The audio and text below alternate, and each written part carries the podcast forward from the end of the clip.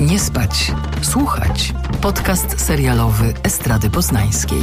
Zapraszają Anna Tatarska i Jakub Wojtaszczyk. Dzień dobry Państwu, witamy w 126 odcinku podcastu Nie spać, słuchać. Z tej strony Kuba Wojtaszczyk, a po drugiej stronie Anna Tatarska. Dzień dobry Aniu, jak się masz? No dobrze się mam, ale pomyśl, jakby tak któregoś dnia ktoś inny był po drugiej stronie, a ty byś nic nie wiedział. Jak, jakbyś się czuł? Co by to się stało, mój drogi? Hmm? Już tak miałem, znaczy już wiedziałem, że ktoś będzie inny po drugiej stronie. Ale... No ale to nie był tak do końca ktoś zaskakujący jednak, bo to było, wiesz, twoje własne działanie doprowadziło do tego, że tam był ktoś inny, nie? Wiesz, o co chodzi. No, no to prawda, to prawda. No, nie, ja tak mówię, tak ktoś całkiem inny, wiesz. Też na przykład z, z, z świata show biznesu na przykład. Eve mhm. Best by mogła być. Z gry o tron. Nie z gry no. o tron, tylko z House of the Dragon. House of the Dragon. No powiem ci, że to była jedna z moich ulubionych rozmówczyń. Ona jest tak ciekawa, naprawdę. Bardzo fajnie mówi o tym serialu. Jak właśnie oglądałem nagrania z tego, z tego serialu, wywiady z nią, to faktycznie ona ma taki vibe no, pociągający, że mhm. chcesz ją słuchać e, i też, nie wiem, czy też tak miałaś, ale ona miała wywiad z tym swoim e, serialowym mężem, z tym aktorem. No i tak, tak. E, faktycznie ona cała jej taka e, nie tylko mimika, ale też ułożenie ciała pokazywało, że ona jest faktycznie zainteresowana tym, co ma do powiedzenia druga osoba. Nie tylko dziennikarz, ale też właśnie ten, ten aktor. Mm, I to było mega takie ciekawe. I nie często to się zdarza, że faktycznie jest taka otwarta, bo wiadomo, że te wywiady często są takie trochę odklepywane, że po prostu mówią to, co muszą i nara. A, a ona faktycznie no, przyłożyła się. No też jest świetna aktorka, więc. To świetna aktorka, doświadczona osoba z przekrojową wiedzą i fajną wrażliwością, więc nic dziwnego. Ale słuchaj, no nie możemy zaczynać od rodu smoka jednak. To po no, no szkoda. A wiem, chciałbyś. Wiem, wiem, żebyś chciał. No, no ale zacznijmy od e, polskiego serialu. Y, to zróbmy quiz. Nie, zróbmy quiz. Ja będę uczciwa w stosunku do ciebie w skali od jednego do dziesięciu. Jak bardzo cierpiałeś? Mm, 10. No to ja na przykład tak cierpiałam na dwa, czyli prawie wcale. Naprawdę? No, przy oglądaniu serialu Gry Rodzinne, bo teraz y, o tym mowa, to jest najnowsza produkcja Netflixa. Bierzemy ten ślub. I wobec Boga i Kościoła powtarzajcie za mną słowa przysięgi małżeńskiej. Wierność. Wierność. Oraz, że cię nie opuszczę aż do śmierci. Nie cierpiałam zbyt specjalnie, muszę ci powiedzieć. To najpierw powiedz, dlaczego cierpiałeś, a ja ci powiem, dlaczego ja nie cierpiałam. Albo może najpierw w ogóle powiedzmy, o, co to jest za serial, bo, bo on jest. Um, czekaj, my się emitujemy w niedzielę, czyli on jest dostępny od środy. Tak. Dopiero kilka dni. To proszę powiedzieć, o czym jest. No dobrze, no dobrze. No to skoro tak, to ja y, tutaj będę go teraz y, y, dla nas rekapitulować. Um, to jest opowieść wielowątkowa i też rozgrywająca się na kilku płaszczyznach czasowych, co jest dość istotne. Mm, jakby takim centralnym punktem narracji jest ślub młodej studentki medycyny Kaśki, która, no jak to widać dość szybko na zdjęciach, jest na tym ślubie z brzuchem. Jest ona, jest pan młody, e, wszystko się niby zgadza, no ale nic się nie zgadza, mm, ponieważ bardzo szybko się e, okazuje, że ta okazja staje się pretekstem do rozgrzewania rozmaitych ran e, rodzinnych, że tak, że tak powiem.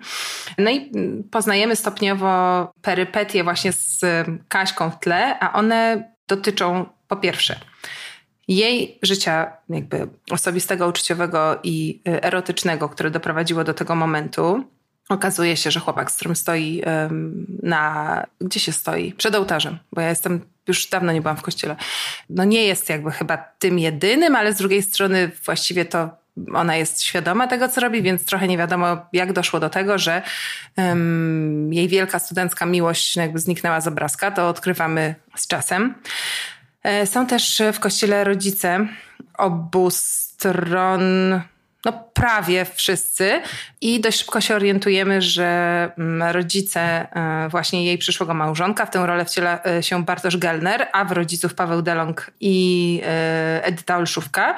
No coś tam jest jakoś bardzo nie tak. Zarówno ojciec z synem jakoś rywalizują, jak i matka w sumie jest na tego ojca wściekła i my nie wiemy o co chodzi, czy on to miał z tą panną młodą romans, czy nie, czy, czy, czy, czy co tu się w ogóle dzieje. Jest mama, mama Kaśki i siostra Kaśki i, i też w tych takich flashbackach i, i retrospektywach poznajemy ich relacje, wzajemne zależności, bo okazuje się, że były między rodzicami właśnie obu, obu stron. Też trochę samą drogę dziewczyny, jej drogę akademicką, marzenia. No więc y, dużo się tutaj dzieje tak powiem. Ja miałam ogólnie takie wrażenie, że to się całkiem spoko ogląda. Ja wiem, ty już tam cierpisz, prawda? Ale, ale jeszcze, jeszcze skończę, a potem ty będziesz narzekał. Mm, że to się całkiem spoko ogląda, że mm, no właśnie dla mnie to jest taki serial, który nie boli. To znaczy widzę w nim pewne niedociągnięcia. To głównie tu bym powiedziała, że dla mnie Scenariusz Agnieszki Pilaszewskiej, dobrze myślicie, to jest Agnieszka Pilaszewska, scenarzystka, ale też doskonale znana jako aktorka on jest troszeczkę starszy, to wiesz co, nie, ja bym powiedziała, że on jest starszy niż ci bohaterowie. To znaczy, jeśli zakładamy, że nawet w obrębie pewnej konwencji chcieliśmy przedstawić w sposób autentyczny, emocjonalnie życie młodych ludzi z dużego miasta, bo przecież na tym się skupiamy i to jeszcze też przynajmniej częściowo z, powiedzmy z pieniędzy, tak, z wysokiej pozycji e, uprzywilejowania finansowego, to według mnie no, jest tu parę dziur takich logicznych. No po prostu mam wrażenie, że to jest trochę projekcja na temat tego, jak to życie mogłoby wyglądać, a nie obraz tego, jak ono rzeczywiście wygląda, nawet jeśli założymy, że oczywiście jest tu pewna serialowa konwencja i uładzenie na potrzeby um, stworzenia takiego kolorowego serialowego obrazka, ale zanim ty zaczniesz narzekać, powiem tak. Bardzo mi się podobała Izabela Kuna w roli matki panny młodej. Uważam, że to jest fajna rola dla niej. Bohaterka jest, powiedziałoby się po staremu, nieco histeryczna i egocentryczna, ale mam wrażenie, że zagrana bez takiej kabaretowej przesady. Więc podobała mi się ona. Bardzo mi się podobał Paweł Delong w roli ojca i nie wierzę, że to mówię, ponieważ, y, znaczy przepraszam Pawła Delonga, może on jest super fajną osobą, nigdy go nie poznałam, ale on zawsze w mojej głowie był takim amantem, którego ja nie rozumiałam, tak? To znaczy on był zawsze portretowany jako jakiś taki obiekt pożądania. No obiektywnie jest przystojnym klasycznie mężczyzną, więc jakoś tam to rozumiem, ale ja nigdy nie widziałam go na ekranie, żeby on był sexy. I tutaj też nie jest. ale uważam, że to jest najlepiej obsadzona jego rola, że on jako ten no w gruncie rzeczy dość antypatyczny, jak mu się bliżej przyjrzeć, bardzo uprzywilejowany lekarz, yy, chirurg, plastyk, yy, z niesamowicie zasobnym portfelem, pięknym domem i toksycznym małżeństwem, którego nadużywa i którego nie szanuje i uważa, że mu się wszystko należy i, i, ma metody wchodzenia w relacje z ludźmi właściwie gangsterskie niemalże, tylko to jest takie wszystko upudrowane, no bo wiadomo, jesteśmy bogaci, nam wolno. On bardzo dobrze w tej roli wypada. To jest bardzo dobrze obsadzona rola, tak bym powiedziała. Naprawdę.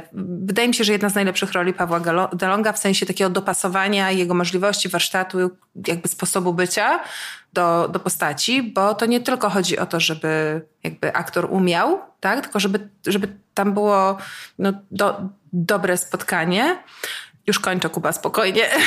Nie, Ania, ja, Wiem tylko, że bardzo mi się podobał Piotr Pacek. Ja jestem w ogóle fanką Piotrka e, Packa. Przysięgam. E, ja go zobaczyłam oczywiście pierwszy raz w Sexify. On tam grał um, przyszłego męża Marysi Sobocińskiej.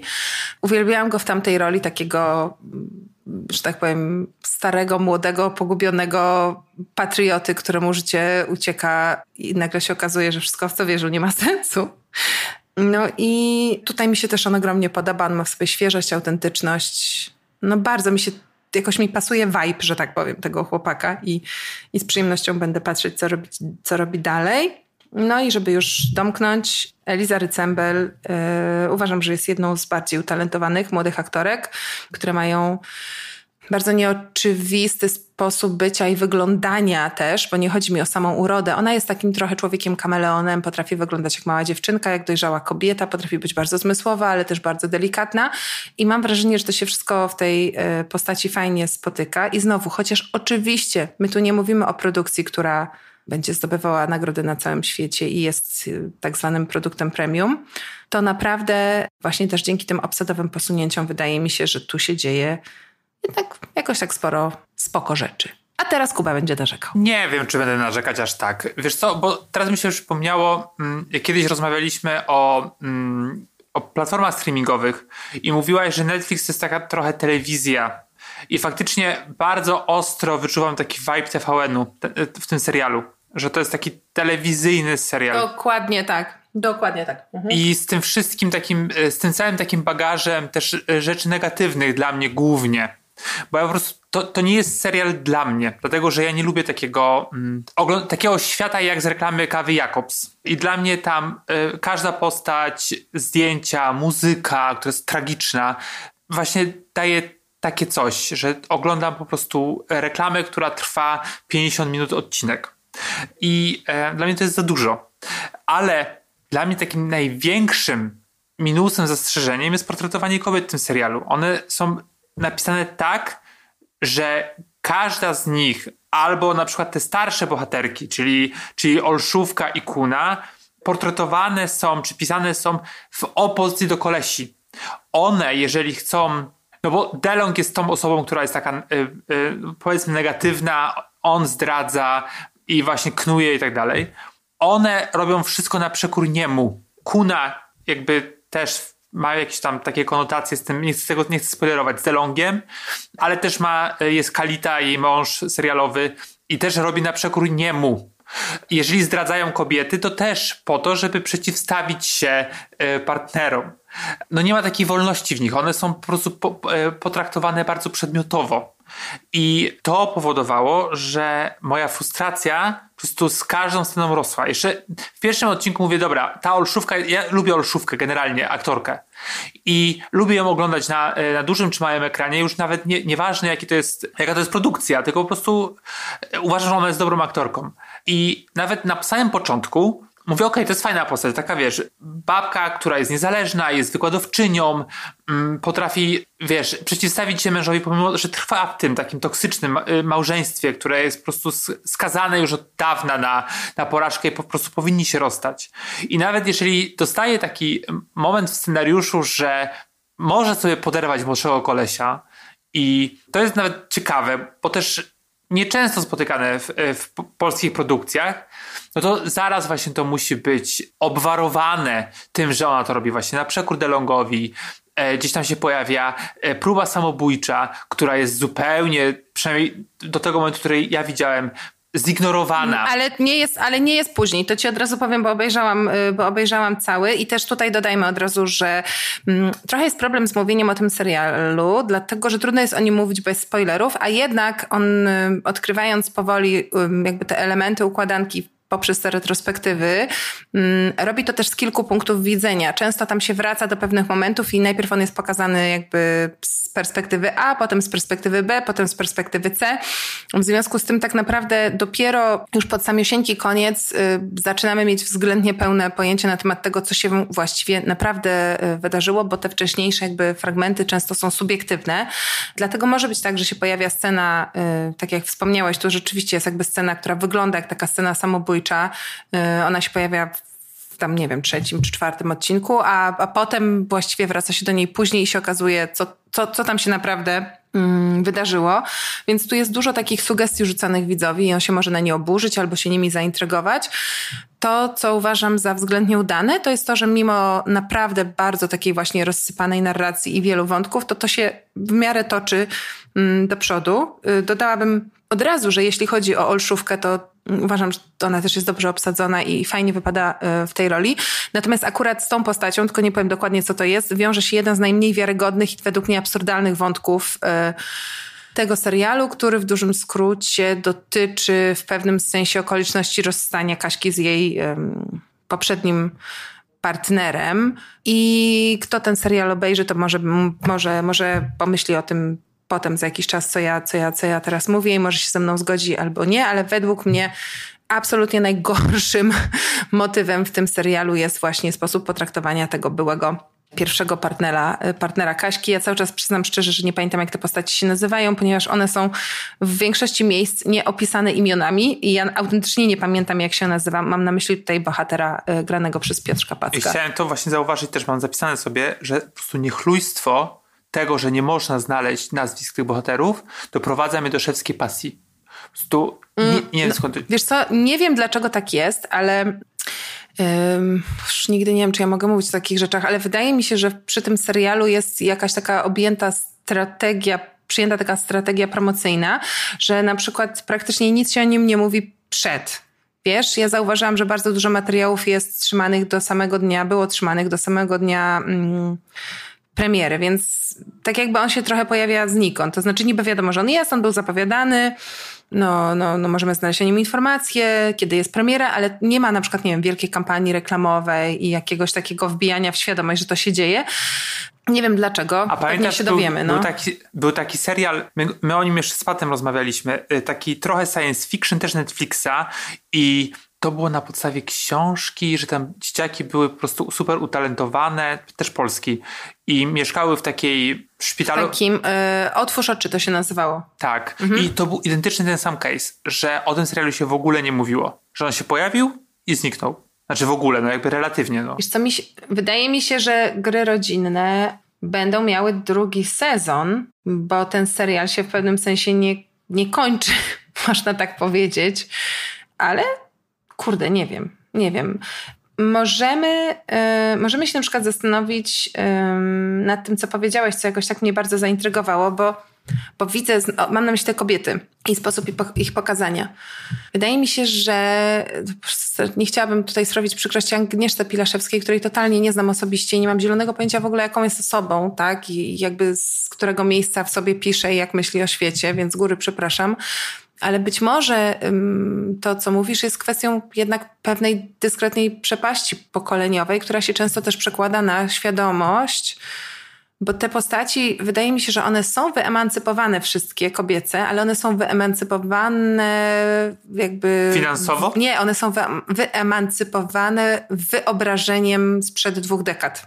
W sensie to są kobiety wyemancypowane tak, jak się wyobrażało sobie emancypację jakiś czas temu, czyli na przykład właśnie mm, bohaterka Olszówki no jest y, jakby uprzywilejowana finansowo, chociaż wisi wyłącznie na mężu praktycznie, tak, bo takie podjęli decyzje, co też czyni tę postać ciekawą, bo ona jest jednak w jakiś tam sposób ofiarą czasów i patriarchatu, która potem się może trochę próbuje wyswobodzić, ale w gruncie rzeczy nie, jednak bo jest jej wygodnie, nie oszukujmy się, która właśnie podrywa młodszego chłopaka, ale nie robi tego w fajny sposób, jak się też potem okazuje, więc y, no nie jest taką po prostu y, kugarzycą, y, która nas, nas fascynuje. Jakby bohaterka Kuny z jednej strony dość odważnie mówi o tym, że jest zmęczona w tym swoim związku i że potrzebuje czegoś nowego. To jest mama Kaśki, tak? Że chciałaby zmienić swoje życie, ale z drugiej strony też jest rysowana trochę jako taka histeryczka, prawda? I to jest niepokojące. A sama Kaśka, mi się ta postać podoba. Uważam, że ona jest fajna i asertywna. Mm, podoba mi się to, że mm, na przykład jest to postać, która w serialu uprawia seks więcej niż z jednym partnerem i że jakby jest to seks z pożądania, a nie nie wiem z czego tam powinności czy czegoś, ale tu jest wielkie ale i myślę, że mogę o tym powiedzieć, ponieważ zaczynamy od bohaterki stojącej z brzuchem, czyli wiadomo, że doszło do zapłodnienia ten seks jest e, zawsze niezabezpieczony.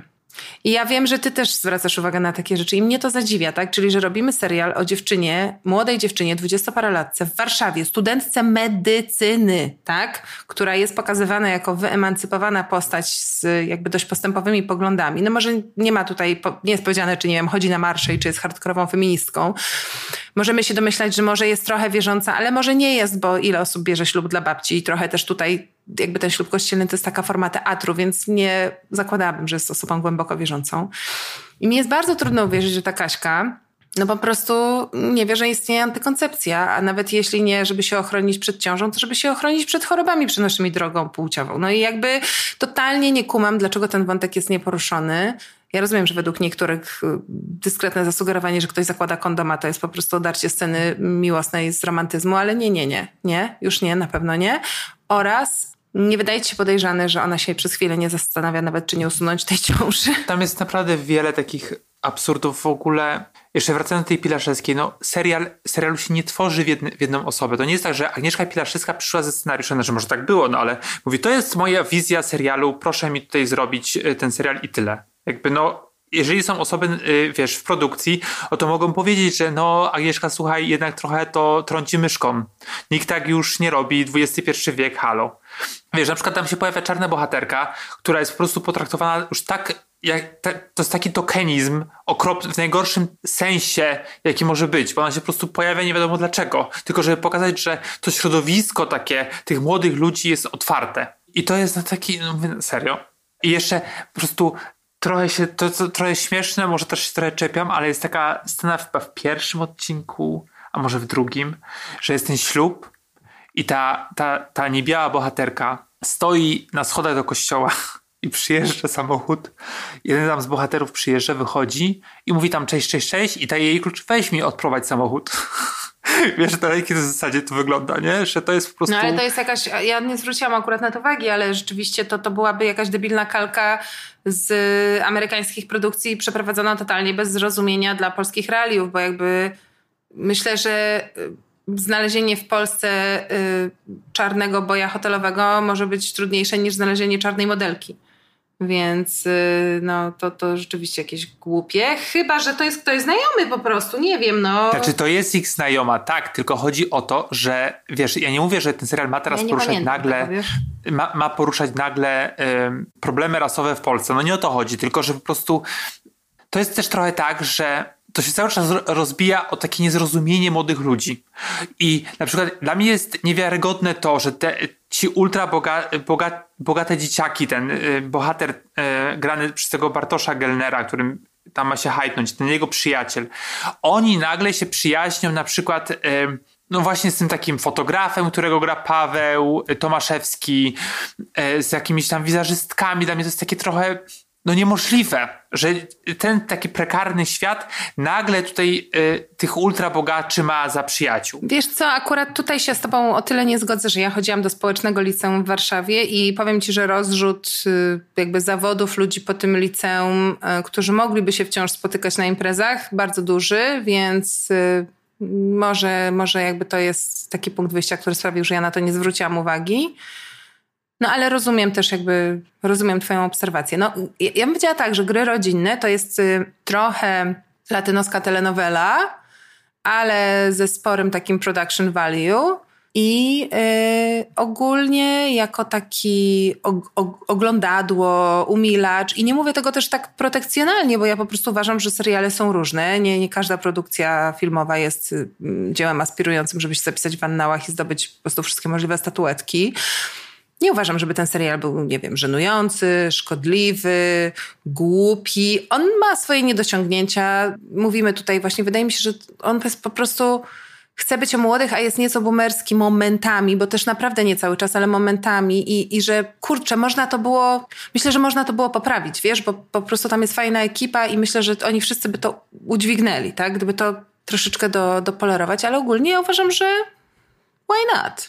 Tylko tak na jesień. Ja bym go tak bardziej, wiesz, na jesień bym go jakiś smutny jesienny wieczór tam zbinge'owała i potem się zastanawiała, czy mogłam zrobić coś innego, no ale już. Dla mnie to, to jest serial, który chciałby być satyrą, a zupełnie nie jest. Satyrą na bogactwo. I na takie właśnie, no właściwie na nie wiadomo na co. No bo na związek, no może też na takie relacje oczywiście cis heteroseksualne, ale no nie, dla mnie tam, ja, ja po prostu naprawdę obejrzałem trailer tego serialu i mówię, o, to może być takie sexify, bo ja nie wiem, dlaczego jestem takim po prostu y, zagorzałym tym fanem tego, tamtego serialu. Fanem? Nikt z moich, tak, y, sexify. Ja jestem też, Kuba. I, no ja wiem, że jesteś i moi znajomi w ogóle nie. I znajome. Nie znają się. I mówię, okej, okay, może być jakby spoko, nie? Ja nie jestem też fanem tej Elizy y, Rycembel zupełnie, nie podobała mi się jej rola w tych Bożym Ciele, ale generalnie mówię, dobra, polski serial, dajmy, dajmy mu szansę, bo od czasu do czasu coś tam się uda, ale naprawdę, jak mówisz, że nie jest żenujący dla mnie, oh, aż miałem gęsią skórkę. Jeszcze dzisiaj sobie obejrzałem trzeci odcinek, chyba żeby się zabić. Więc dobić, o, może tak. Nie chcemy tego i myślę, że tak, tak, tak, tak źle zdecydowanie Nie jest naprawdę. No może przesadzam, ale ja naprawdę jestem jakiś cięty na te polskie seriale. Naprawdę, dobrze, nieważne. Ja tylko jeszcze chciałam zwrócić uwagę na jedną rzecz, że widać też po tym serialu, że Netflix ym, sięga jakby do takiej swojej bazy aktorów, że robi sobie coś takiego jak taka Tak. swoja baza aktorów, Tak. bo na przykład tutaj mamy y, właśnie oprócz Bartosza Galnera i Piotrka Packa, obaj byli przecież w y, Sexify, jeszcze Małgorzata Mikołajczak, która się wciela w y, siostrę, więc wydaje mi się, że oni sobie taką swoją stajenkę. Bardzo się ucieszyłem za to, że zobaczyłem w małych rolach y, Annę Romantowską i Dominikę y, Kluźniak. One są obie super, uważam. To są epizody, ale charakterne i też Anna Romantowska wygląda zjawiskowo. Ja wiem, że nie rozmawiamy o tym, kto dobrze wygląda, kto sobie co zrobił, ale nie wiem, co ona sobie zrobiła, ale dobrze robi. Coś, coś tam sobie zrobiła. Mówię, kto to jest? I musiałem wpisać matki, żony i kochanki w Google, żeby y, zorientować się, że to ona. Bo mówię, to ona. E, A Dominika y, Kluźniak jako y, siostra zakonna. Jak ona się nazywa? No właśnie. Że miała mieć na imię Joanna, ale to już nie Joanna, Nie, tylko... bo ona jest, bo to jest siostra zakonna, która jest y, y, siostrą prawdziwą y, matki pana młodego i, i matka pana młodego do niej cały czas mówi Aśka, a ona jej przypomina, że ona się nie nazywa Aśka, tylko siostra No typu dobro, jakieś takie trudne imię. Benvenuta, czy tam Dobromira, czy tam... Ja Coś już, takiego. Przepraszamy, Dominika Kluźniak, ale naprawdę nie pamiętam, jak się nazywa ta bohaterka i sprawdziłabym to, ale się nie da. Tak, dokładnie. I, i nocą śpiewa to jest taki fajny. No w pewnym momencie już przewracasz oczami, bo to jest y, na jednej nucie trochę, dosłownie. Ona śpiewa takie creepy piosenki tam o cierpieniu Jezusa potem. Najpierw jest o Tak. miłości, ale potem ona już ma ewidentnie dosyć, dosyć i uderza w takie tony tam śmierć, śmierć zagłada, więc jakby jest zabawnie. I pojawia też się Agnieszka Suchora, którą uwielbiam. W tym serialu. ma- Tak, epizod, ale fantastyczny. Dobrze, że o niej wspomniałeś, bo ja zapomniałam. Mhm. tak, i to są takie trzy, trzy aktorki y, polskie, które faktycznie no miło zobaczyć, y, nawet w, w takich mikrorolach i faktycznie dobrze robią w tle. A poza tym to bym tylko je oglądał i koniec. No dobrze, No ale tak się nie da, no trzeba całość, Kuba, trzeba całość. To może teraz przejdźmy do serialu, który jest zupełnie na innej po prostu półkuli, nawet wręcz dosłownie. Każdej. Tak. Drugi odcinek e, Domu Smoka. Po polsku tytuł odcinka to Książę Łotrzyk. The road ahead is uncertain, but the end is clear. Against whom? whomever may dare to challenge us. The threat of war looms.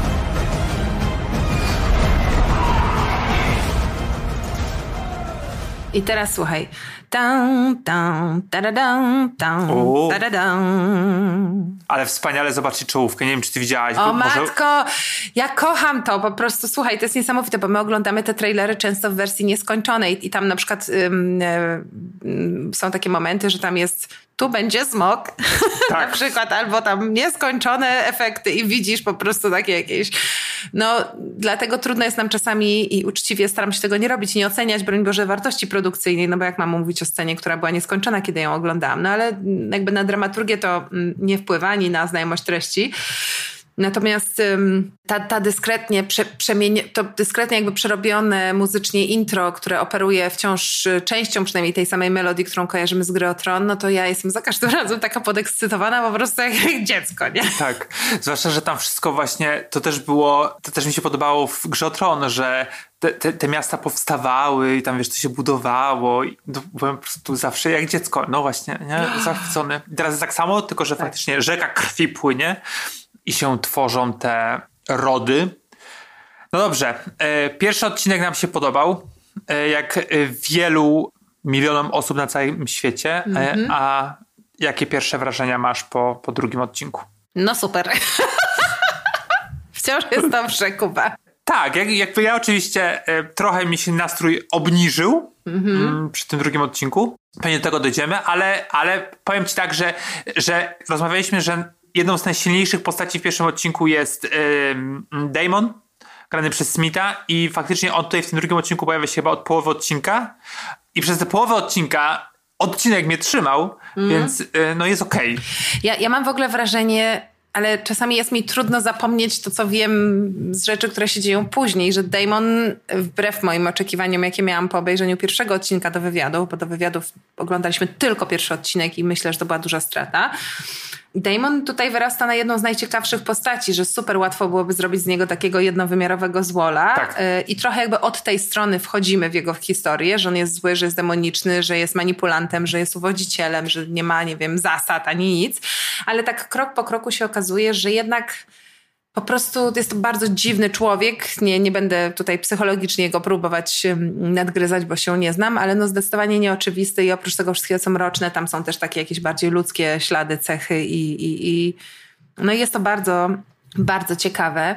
Cały czas świetnie wypada y, Paddy Considine jako król Viserys, który wydaje mi się ma no bardzo trudne położenie tutaj w drugim odcinku. To może byś powiedział w ogóle, co tam się dzieje. No dobra, jesteśmy 6 miesięcy po wydarzeniach w y, odcinku poprzednim.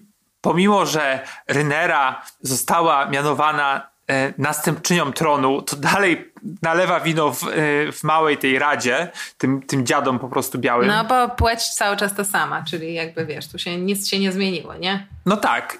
Jednocześnie nie ma, właśnie tak jak powiedzieliśmy, nie ma w otoczeniu e, króla Viserysa jego brata, czyli, czyli Daemona, bo został wygnany w poprzednim odcinku. No, ale cały czas jest taka narracja, że król powinien e, się ponownie ożenić. E, Co tylko pokazuje, że tak naprawdę ta, jakby ta pozycja Rynery jest mocno zagrożona, no bo tak jak powiedziałaś, jest kobietą i no raczej nikt nie chce widzieć jej na tronie tak naprawdę. I pasowałoby, żeby Viserys miał jednak tego syna.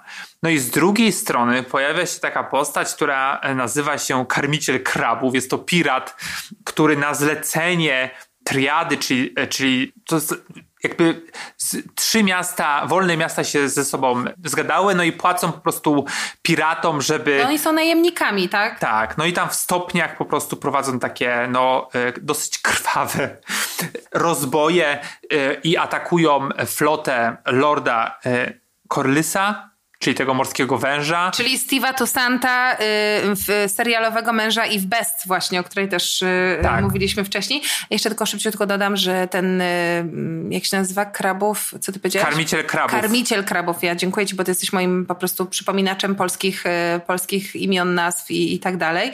Uważam, że to jest super postać. On tam no, jakby pojawia się w tym odcinku kilkakrotnie na, na chwilę i też nic nie mówi, ale niesamowita charakteryzacja, jest naprawdę niesamowita, właśnie taka, mm, jednak w rodzie czasami te charakteryzacje są takie troszeczkę teatralne, one zawsze robią wrażenie, ale czasami teatralne, natomiast tutaj mm, bardzo taka realistyczna.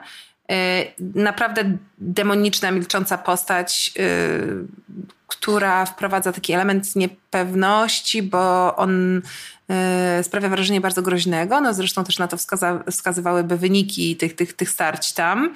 A ty tak nie do końca rozumiesz, z czego ta siła płynie, dlaczego on nic nie mówi, dlaczego on się tak wolno rusza. No jest w jakaś tajemnica i mam wrażenie, że to wprowadza do tego odcinka naprawdę takie ciekawe napięcie.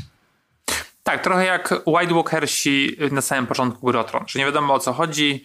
Na pewno, na, na pewno Karmiciel Krabów jest to e, postać, która mm, lubi to, co robi i wykonuje całkiem to sprawnie i też jest, e, i też jest e, em, no, przykłada wagę do, do wrażenia, jakie robi, no bo przybija czy ukrzyżowuje marynarzy, czy tam żołnierzy z tej floty tego Corlysa do drzewa, które jest e, no, pozostałością po tych wszystkich zburzonych okrętach.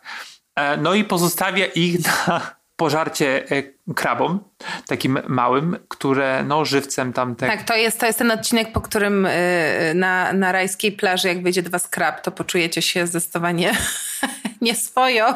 I to też jest pytanie, y, jakby już widzę w ogóle, wiesz, w, y, w produkcji, jak sobie usiedli do scenariusza, no, to damy kraby, tego jeszcze nie było. Dajecie, dajecie kraby takie, ale takie poprawimy trochę komputerowo, takie większe będą, no. I też pytanie, że kraby zabijają, a, a czerwie, które, y, które no, notorycznie stosuje wy- Wyserys na swoje rany spowodowane przez, przez tron, są okej, więc też tutaj... Nie, ale co ty, no mi się wydaje, że po prostu ci ludzie, którzy są poprzybijani, oni są praktycznie często tacy już poranieni i martwi, a poza tym, no to co, czerwie wyja- wyjadają tylko martwą tkankę, Kuba.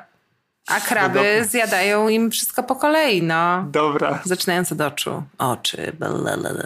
No i Corlys mówi, że halo Viserys, proszę mi tutaj e, pomóc e, rozgromić tego, tego karmiciela krabów, bo ja tracę e, kasę. Na co, Tak. na, co, na co Otto mówi, że no to przecież ci oddamy pieniądze za statki i, i za ludzi, no ale to nie o to chodzi, bo on jest po prostu, wiesz, za, jego pozycja jest zagrożona, w sensie Corlysa. No ale oczywiście e, mm, wszyscy to bagatelizują, e, tylko nie Rynera, która mówi, no halo, może poślemy tam jeźdźców, smoczych jeźdźców, czyli mówi o sobie, mówi o swoim ojcu, który no, generalnie nie, nie lata już od bardzo dawna na, na smokach, ale, ale mógłby. Na co oczywiście cała rada mówi, no dziewczynko, lepiej idź wybierz sobie obrońcę, żo- rycerza, który będzie z tobą chodził e, wszędzie. No i oczywiście to, to pono- ponownie, w sensie możemy się oczywiście spierać, czy to chodzi tylko o płeć, czy też o to, że faktycznie ona jest młodą osobą i trochę nie wiadomo, co z nią do końca zrobić. No ale na pewno te dwie, dwa elementy się ze sobą splatają. Nie, no to w ogóle ta scena dla mnie wygląda tak, jak ona to sugeruje na tej radzie, że wszyscy mają najpierw tak, o Boże, dlaczego ty się w ogóle odezwałaś? Potem, nie no, co ty tutaj, nie mogę używać brzydkich słów, co ty tu za farmazony klepiesz? Yy, no, ona dostaje burę, wychodzi, a potem wszyscy tak mają, patrzą na siebie przez chwilę i tak, hmm, to chyba byłby dobry pomysł. No ale nie, nie, nie, nie możemy go wdrożyć, Nie bo możemy. przecież y, to jest pomysł jakiejś dziewki. dziewki Oczywiście. Dziewki do kur. Głupie. Nie. E, No. I, ale bardzo mi się podoba już od pierwszego odcinka, no bo faktycznie ona wychodzi i idzie wybrać tego, mm, tego rycerza, który ma dołączyć do takiego, nie wiem, królewskiego orszaku. Nie wiem, jak mam to nazwać, już nie pamiętam, jak tam jest po angielsku. Ale generalnie wybiera Christiana Cola, to jest ten sam bohater, który, który pokonał Daemona w, A to nie jest ta turnieju. straż królewska, po prostu to się mówi Kingsguard, prawda? Mhm. Tak, tak, dokładnie tak. Tak. I to jest jedyna postać z tych wszystkich, jed- jedyny rycerz z, z całej tej grupy, która, która przyszła, nie, wiem, czy konkurować, czy jakby zgło- zgłosiła swoją kandydaturę, która ma doświadczenie w wojnie. I to się znowu idealnie zgrywa z tym, co, o czym mówiliśmy w tamtym tygodniu, ale też się super zgrywa w tej, w tym takiej, tej, tej, w tej walce w stopniach, nie? że jakby mm, ci rycerze i zarówno e, u Viserysa i zarówno u Corlysa oni nie mają żadnego doświadczenia, no bo to jest ileś tam 10 lat e, pokoju e, w królestwie i takie postaci jak e, Christian Coyle no po prostu jest na, na wagę złota, że ma jakieś tam doświadczenie, bo on tam jest, on jest e, z Dornu pochodzi, więc e, to trochę, trochę No jeszcze w, te, w tej jakby w, w smokach Dorn nie należy do królestwa, dopiero w grze o tron zostanie przyłączony. No okej, no i mam też takie wrażenie, powiedziałeś, że, że Paddy Constantine jest, e, no świetną postać tworzy. Y, dodajmy, nie bardzo sympatyczną wcale i on jakby mam wrażenie, że ale znowu to jest z perspektywy już tych więcej niż dwóch odcinków, że strasznie mi się podoba to, że oni się nie boją zmieniać tonacji wokół postaci, że naprawdę ktoś jest raz pokazywany jako antypatyczny, a potem robi coś fajnego, co sprawia, że ty myślisz sobie, okej, nieźle, nie? A potem znowu robi coś takiego, co nie jest zgodne z twoją intuicją i poczuciem jakby jakichś tam, wiesz, norm etycznych, że twórcy się nie boją ryzykować, że my kogoś nie polubimy albo że nie polubimy czyjegoś wyboru i to jest takie bardzo ludzkie, tak, że oni popełniają błędy, że ulegają słabościom i nie tylko tym słabościom ciała, tak jak to bywało drzewiej, ale też takiej małostkowości, jakieś tam układziki, nie wiem, lęk. No przecież tak naprawdę ten odcinek, o którym mówimy, jest trochę o tym, że, że, że Viserys jakby poddaje się presji, mimo że wcale nie chce, prawda? Tak, tak, jakby chodzi o to, o to małżeństwo, ale ja mam takie wrażenie, że od do końca jest dobrym królem jednak, mimo wszystko. że on najchętniej by się zamknął tej, w tej swojej komnacie Tak. i po prostu tworzył, e, tworzył Lego. Szydełkował. Albo, no, no, ale to budował tę swoją, e, swoją e, Walerię z, z, po prostu z budulca. Mm, No ale faktycznie poddaje się e, tym namowom, no i Eve Best, czyli Rines, jak ona się tam, to, te nazwiska są, imiona są zbyt trudne. Corlys i, tak, i Rines, ta, ta jego kuzynka. Ja cię nie będę poprawiać, bo ty za każdym razem je wymawiasz inaczej. Uważam, że to jest cudowne, no. Śmiało. Rinie? To jest trudne, naprawdę. No, mówią, że, że fajnie by byłoby połączyć ich domy, nie? Czyli Walerianów i, i, i Targaryenów to, to są dwa domy ze starej Walerii, który, którzy, mm, które mm, przetrwały, które mm, uciekły, jak ta Waleria się po prostu e, waliła jak Pompeje dos dosłownie, no chcą zaoferować, chcą zaoferować Viserysowi swoją córkę, która ma, uwaga, 12 lat. 12 co jest, lat. A e, wygląda na 10. A wygląda na 10. E, I to też jest taki trochę przestrzał, e, no bo tak naprawdę e, córka, e, córka Viserysa ma 15 lat, więc wydaje mi się, że ta, ta, ta dziewczynka naprawdę ma 10 lat. Ale to jest, uważam, fantastyczny wątek, bo tak, y, z perspektywy jakby wiarygodności jest to scena i, i sytuacja absolutnie wiarygodna, nie tylko w świecie Westeros, ale mm, w każdej jakiejś wyobrażonej, nie wiem, monarchii średniowiecznej, chociaż Tak. my też nie wiemy, kiedy to jest. Absolutnie jest to, to, to dokładnie tak to wyglądało. Zresztą można to też uznać za ym, jakiś taki dyskretny komentarz y, na temat sytuacji tego typu, które się wciąż dzieją w niektórych miejscach na, na, na świecie. Tak. I jakby mam wrażenie, że to, że Viserys nie chce się związać z księżniczką Leną, to naprawdę nie wynika z tego, że on, nie wiem, nie zamierza wchodzić tutaj w alians z, z, z jakby Walerianami i że to jest jakiś afront, tylko że on naprawdę nie potrafi sobie wyobrazić siebie w związku małżeńskim z tak młodym, z młodą osobą i tam wszyscy mówią, ale przecież ona się zestarzeje. No wiadomo, tak? I ona sama mu mówi, to jest zresztą w ogóle kocham ten tekst, e, że nie martw się, nie będziesz musiał ze mną sypiać, dopóki tam nie, nie zacznę menstruować, nie? Nie, czy, czy coś to- takiego, dopiero co? Przez dwa lata, przez Co dwa lata nie dwa będzie... lata. Właśnie nie pamiętam co, ale na zasadzie, że, że jakby wiem, no wie, to jakby spoko, bo, bo to ona jest po prostu, ma, ma te tam 10 czy 12 lat, ale jest po prostu totalnie wychowana do, do rządzenia i do władzy. Tak. Ona zna wszystkie po prostu kruczki, wie, wie jak rzeczy działają, więc, więc ona nie ma problemu z tym, żeby poinformować tego typu, ja nie wiem, no podejrzewam, że on ma ile tam, 45, bo to wszyscy są młodsi niż, niż, my, niż my byśmy ich dzisiaj ocenili, mm, dorosłego faceta i powiedzieć mu, no, no spokojnie, no widzę, że się wahasz, prawda, ale jakby mamy co najmniej jeszcze dwa lata, zestarzeje się zanim zaczniemy ze sobą sypiać, nie? No więc jakby to jest po prostu tak kuriozalne i straszne na swój sposób, a z drugiej strony właśnie bardzo, bardzo takie realistyczne. Matka kazała jej to powiedzieć, e, że za dwa lata. Bardzo lubię tę scenę, bo po prostu wygląda jakby Viserys brał udział w programie Kawaler do wzięcia. I e, też oczywiście ma, ma widownię w postaci córki, e, która no jest bardziej otwarta na ten pomysł niż by się wydawało. No i też spotyka tam Rinis, czyli, czyli tą królową, która, niedoszłą królową, która jest matką tej, tej dwunastolatki. I to jest ciekawe, bo Eve Besty po prostu jest absolutnie fenomenalna, ale też mm, dochodzi do takiego no, spięcia pomiędzy kobietami, po- pomiędzy tymi dwiema bohaterkami. No i tutaj, tutaj Renis mówi e, tak, zdanie, które, które pojawiło się już w trailerze e, ileś, ileś lat, ileś miesięcy temu, że mężczyźni prędzej podpalą królestwo, niż pozwolą, by kobieta zasiadła na żelaznym tronie. No i faktycznie to jest taka zapowiedź, że pewnie y, ta walka kiedyś 15 sezonie y, Rodu Smoków dojdzie do, do skutku. Ale też taka trochę utrata niewinności przez Renyrę, bo mam wrażenie, że ona, znaczy ona od początku jest, um, użyję tutaj takiego słowa, wydrycha taką chłopczycą, prawda? W tym sensie, że jest niepokorna i, i, i taka, no nie chce grać według zasad i ma własne zdanie właśnie i, i absolutnie ją nie, rają, nie jarają te kiecki, mimo że oczywiście je nosi, bo, bo, bo, bo trzeba i tak dalej. Ale y, jest też naiwna troszeczkę. Jak dziecko takie, którym w pewnym sensie jeszcze, No ma 15 jeszcze lat, jest. no. Żyła też pod tym kloszem, myślę, matczynej miłości. Jej rodzice rzeczywiście byli szczęśliwym małżeństwem na tyle, na ile to w tamtym świecie było możliwe. No i po prostu życie jej do tego momentu ciężko nie doświadczyło, aż tu nagle została wrzucona w taką sytuację trochę jak e, królowa Elżbieta, prawda, która też właściwie z dnia na dzień jako dwudziestoparolatka dla odmiany, no ale to być może tę sytuację jakoś można porównać, biorąc pod uwagę różnicę czasów.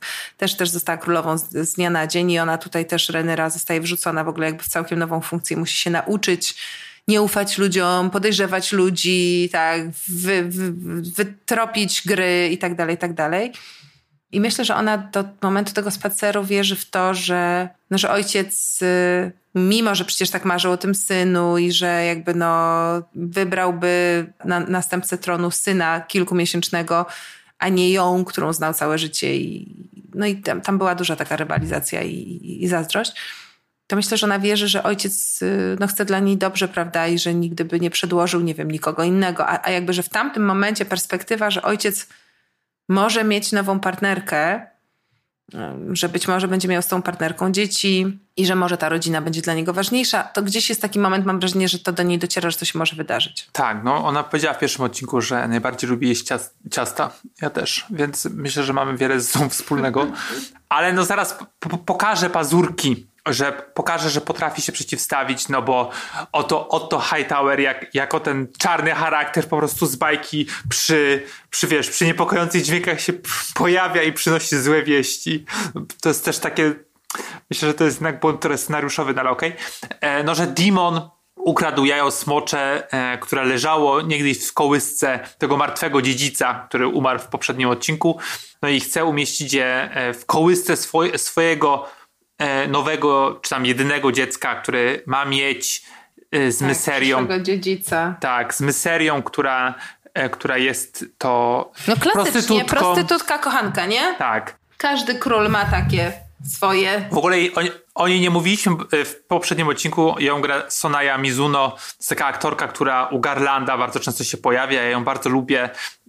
No, ma taki ciekawy E, no ciekawie gra zawsze jest, taka trochę wycofana. W Ex Machinie to, e, to albo w Devs na przykład widać to zdecydowanie w serialu, że ona ma taki, no jakby była na spektrum autyzmu. Tak, to jest Bry Brytyjka, mm, Brytyjka japońskiego, y, jaką, jakąś, japońskiego pochodzenia z zapleczem w balecie, więc y, bardzo taka fajna mm, prezencja na, na ekranie. Potrafi być bardzo androgeniczna, ale tu akurat wygląda tak uber hot w takim tak, e, tak, klasycznym sensie. No. Za, za dużo do, do grania nie ma, chyba nie ma. że, chyba, że y, przyjmiemy, że ten dziwny akcent, który, który używa, no jest to choice. No okazuje się szybko, że ona wcale ani nie wie o ślubie, ani nie wie o tym, że jest w ciąży, bo nie jest, ale to bardziej chodzi o to, że Damon chce wykorzystać jakby tę sytuację i przeciwstawić się bratu.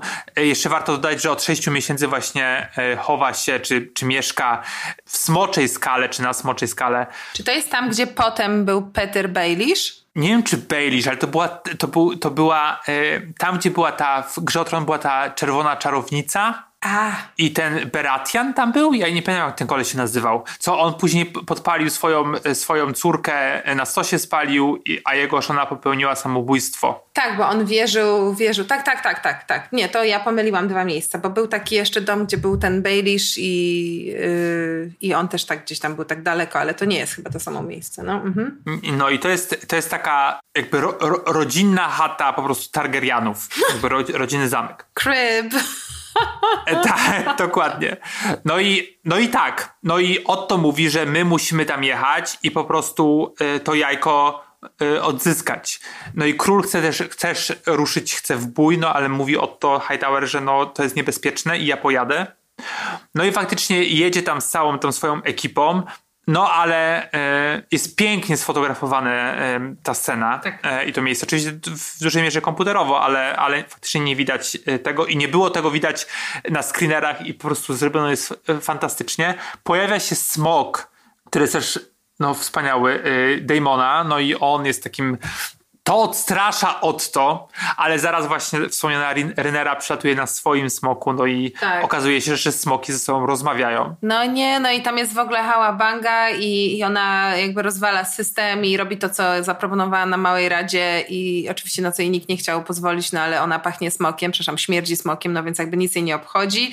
No i oczywiście ta mała, y, młoda dziewczyna załatwia całą sprawę, a przy okazji okazuje się, że ona i Damon są o wiele bardziej podobni niż się do tej pory mogliśmy e, spodziewać, a nawet powiedziałabym, że taka flirciarska nuta się tam pojawia. Oj, to już się w poprzednim to jest taki, pojawiło. Ale teraz już jest tak e, super, super kazirot czy vibe, hashtag tak. Targaryen love, no. Tak, i tam sobie gadają po waleriańsku, no to jest ta scena jest ekstra. Ty nie wiesz co, znaczy mamy napisy, ale oni nie wiedzą co mówią. Założę się, że połowa ekipy na tym moście to myśli, że oni omawiają pozycję seksualną. na pewno, no, no. to prawda. Bardzo fajna scena i to mi jakby zrekompensowało no, jakieś takie dolinki tego, tego odcinka. E, no i faktycznie wraca z tym jajem i no król jest trochę zły, no ale też jakby generalnie wykorzystuje ten moment na to, żeby się z Rynerą połączyć, e, porozmawiać, bo od pół roku, jak się okazuje, ze sobą nie rozmawiali. E, oboje pogrążeni, nie wiem, czy w żałobie, po Emie, po królowej Emie, ale być może tak. No i Rynera zgadza się, żeby, żeby um, król wziął sobie żonę nową, że mówił mu, że to akceptuje, że tego chce królestwo. Ale nie wie na co się zgadza, bo okazuje się. Ale zanim, ale zanim. tak. Jeszcze mamy super scenę pomiędzy właśnie Korolysem i Damonem A, e, w, drift, tak. w Driftmarku i to jest, Tak. to jest ród, to jest dom rodu Walerianów. No jest taka fajna rozmowa o byciu drugim synem, no bo okazuje się, że Korolys również był synem władcy i, i musiał też wydrze, wydrzeć sobie drogę do sukcesu. No bo faktycznie to jest naj, naj, najbogatszy dom, najbogatszy dom e, w królestwie. No i proponuje Damonowi, e, no żeby się połączyli i pokonali tego karmiciela krabów. I jednocześnie pokazuje też em, to, że no jest po jego stronie w tej, w tej walce pomiędzy Damonem, który uważa siebie za prawowitego Dziedzica następcę tronu. tronu, tak, dziedzica tronu i, i Viserysa. To też jest ciekawe, też y, mówiłaś o takim niuansowaniu postaci, to jest bardzo fajne, bo Damon w pewnym momencie mówi, ja mogę mówić, y, mogę psioczyć na swojego brata, bo jestem jego bratem, na króla, a to jest twój król, ty nie powinieneś się w ogóle odzywać na ten I temat. to jest super, bo to też bardzo jednak dużo mówi o, o ich relacji. Tam są takie drobne sceny. A ja tutaj muszę powiedzieć, że y, jeszcze a propos tego odcinka przeczytałam gdzieś tam w którymś tekście bardzo uroczą, y, uroczą rzecz, po którą chciałabym teraz y, sięgnąć. Tylko musisz mi przypomnieć, jak jest po polsku King's Landing. Królewska przystań. Tak, tak, tak, dokładnie Okej, tak. no więc teraz, teraz tak. Tymczasem w królewskiej, przys- y, w królewskiej przystani rusza nowy odcinek The Bachelor. no tak, no tak. którym.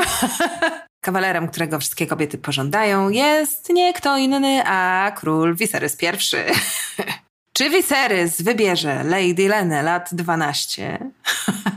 Czy... Tan, tan, tan, tan, no właśnie, Viserys wybiera kogoś innego, co nie do końca jest zaskakujące dla wszystkich, którzy oglądali serial, bo już wcześniej było widać, że on z tą osobą ma pewną więź, taką wydawało się przyjacielską, no co zawsze jest podchwytliwe, kiedy mówimy o starszym facecie i młodszej kobiecie. Ale y, na pewno było to zaskoczenie dla Renyry, która w pewnym sensie zamiast cieszyć się szczęściem przyjaciółki, dostaje troszeczkę cios w plecy, ponieważ nową wybranką Viserysa jest Alicent. Hightower. No i to jest... em, wydaje mi się, że to jest zaskoczenie dla wszystkich, łącznie z Alicent. Ale ona nie może powiedzieć nie. I też właśnie to jest takie super No. też w tej scenie, bo z jednej strony Viserys, my wiemy, że on jest y, jakby jest miłym gościem, tak? Tak jest pokazywany, ale z drugiej strony jakby ta pozycja sprawia, że dla niego pewne rzeczy są totalnie przezroczyste. Tak on sobie nie zdaje sprawy, ponieważ on nie jest osobą jakby głodną władzy, rządną władzy, która po prostu robi wszystko, żeby, nie wiem, ludzie go mm, chwalili, podziwiali. On właściwie nawet, można by powiedzieć, nie potrzebuje poklasku. Gdyby nie to, że poklask jest strategicznie mu potrzebny, to podejrzewam, żeby nie szukał go. Ale dla niego jakby siła jego pozycji jest przezroczysta. To znaczy myślę, że on może przez chwilę autentycznie wierzyć, że on po prostu tej Alicent to zaproponuje, a ona mu powie okej, bo, bo nie wiem, bo uważa, że jest miły albo coś. Gówno prawda. Ona mu nie może odmówić. I po niej widzimy, że ona to wie. I po niej widzimy, że ona ma tak "Hmm, no to chyba nie jest jakby tutaj związek moich marzeń, no ale mogłoby być gorzej w porządku, tak? Bo jak się nie zgodzę, to umrę. No, znaczy, wiesz co, mnie się wydaje, że, że tak, jakby masz rację oczywiście, ale wydaje mi się, że ta postać mogłaby być y, bardziej dopracowana, Alicent, y, w tym Oj, odcinku. ale jest potem, jest potem. Ale potem nie rozmawiamy, tylko rozmawiamy o tym odcinku. Ja mam wrażenie takie, że, Ale ja czytam w przyszłość. że jednak to jest bardzo odcinek też na niej w dużej mierze oparty. Ona się pojawia w wielu scenach, e, na różnych frontach. Rozgrywa po prostu się jej taka mini polityka wewnętrzna, no bo i właśnie y, i z Viserysem, i z ojcem trochę, i też właśnie z Rynerą. No ale jednocześnie ona tam bardziej się y, skupia na tym, żeby skubać sobie te palce i to tym pokazywać, że no to nie jest dla niej miłe doświadczenie. Wiesz co, jeszcze mam takie, już kończąc, bo ten odcinek jest generalnie spoko i ja się dobrze bawiłem, oglądając go po raz drugi, E, ale wiesz czego mi brakuje? I też to widziałem w pierwszym odcinku, tylko teraz jest to bardziej, no bo to jednak jest ten drugi odcinek, że brakuje mi tej perspektywy, że faktycznie jesteśmy bardzo zamknięci na, na jedną rodzinę, no bo taki jest pomysł tego serialu, ale fajnie by było jakby na przykład e, pokazać takie dosłownie sekundowe, czy tam takie, wiesz, jedną, jed- jedną scenę w domu, nie wiem, no, innych rodów, które mówią o tym, że na przykład e, Viserys jest słabym królem, no bo dowiadujemy się, że on, tak. że on tak. nie jest zbyt dobry, tylko od, e, od Eve Best i jej męża. Ale wiesz co, w sumie to fajny pomysł. Nie myślałam o tym, jak to oglądałam, ale rzeczywiście w teorii, no jakby skupiamy się tutaj na Targaryenach i ci, ci Valeriano, Valerianowie i e, Hightowerowie no jakby mm, są istotni, bo w tamtym układzie sił byli istotni, ale myślę, że dałoby się tak zrobić. Też zobaczymy, może w drugim sezonie tak to będzie poprowadzone, żeby bez utraty fokusu na Targaryenów można było rzeczywiście zajrzeć do nich od czasu do czasu, bo oni pojawiają się wyłącznie w sytuacjach, które są związane związane z jakby Targaryenami. Ale wydaje mi się, Kuba, że to wynika z, ze struktury książki, bo książka George'a R. R. Martina, na której jest y, oparty Ród Smoka, to jest książka, w której y, nie masz jakby linearnie opowiadanej historii o tym, co było, tylko to jest taka książka, w której narrator próbuje zrekapitulować różne historie na temat tego, jak było, a każda z tych historii jest jakby subiektywna i opowiadana z innej perspektywy. Czyli to jest taki niewiarygodny narrator.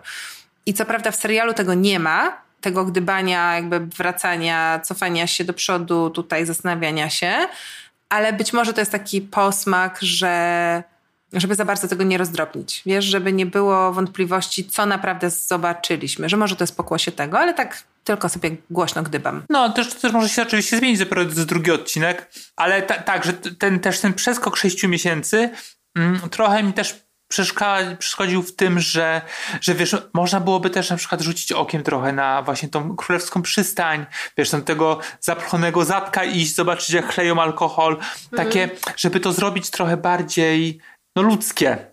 A mm tak to mhm. mamy tylko, ale wiesz, coś może się trochę czepiam, zobaczymy jak będzie w przyszłym odcinku.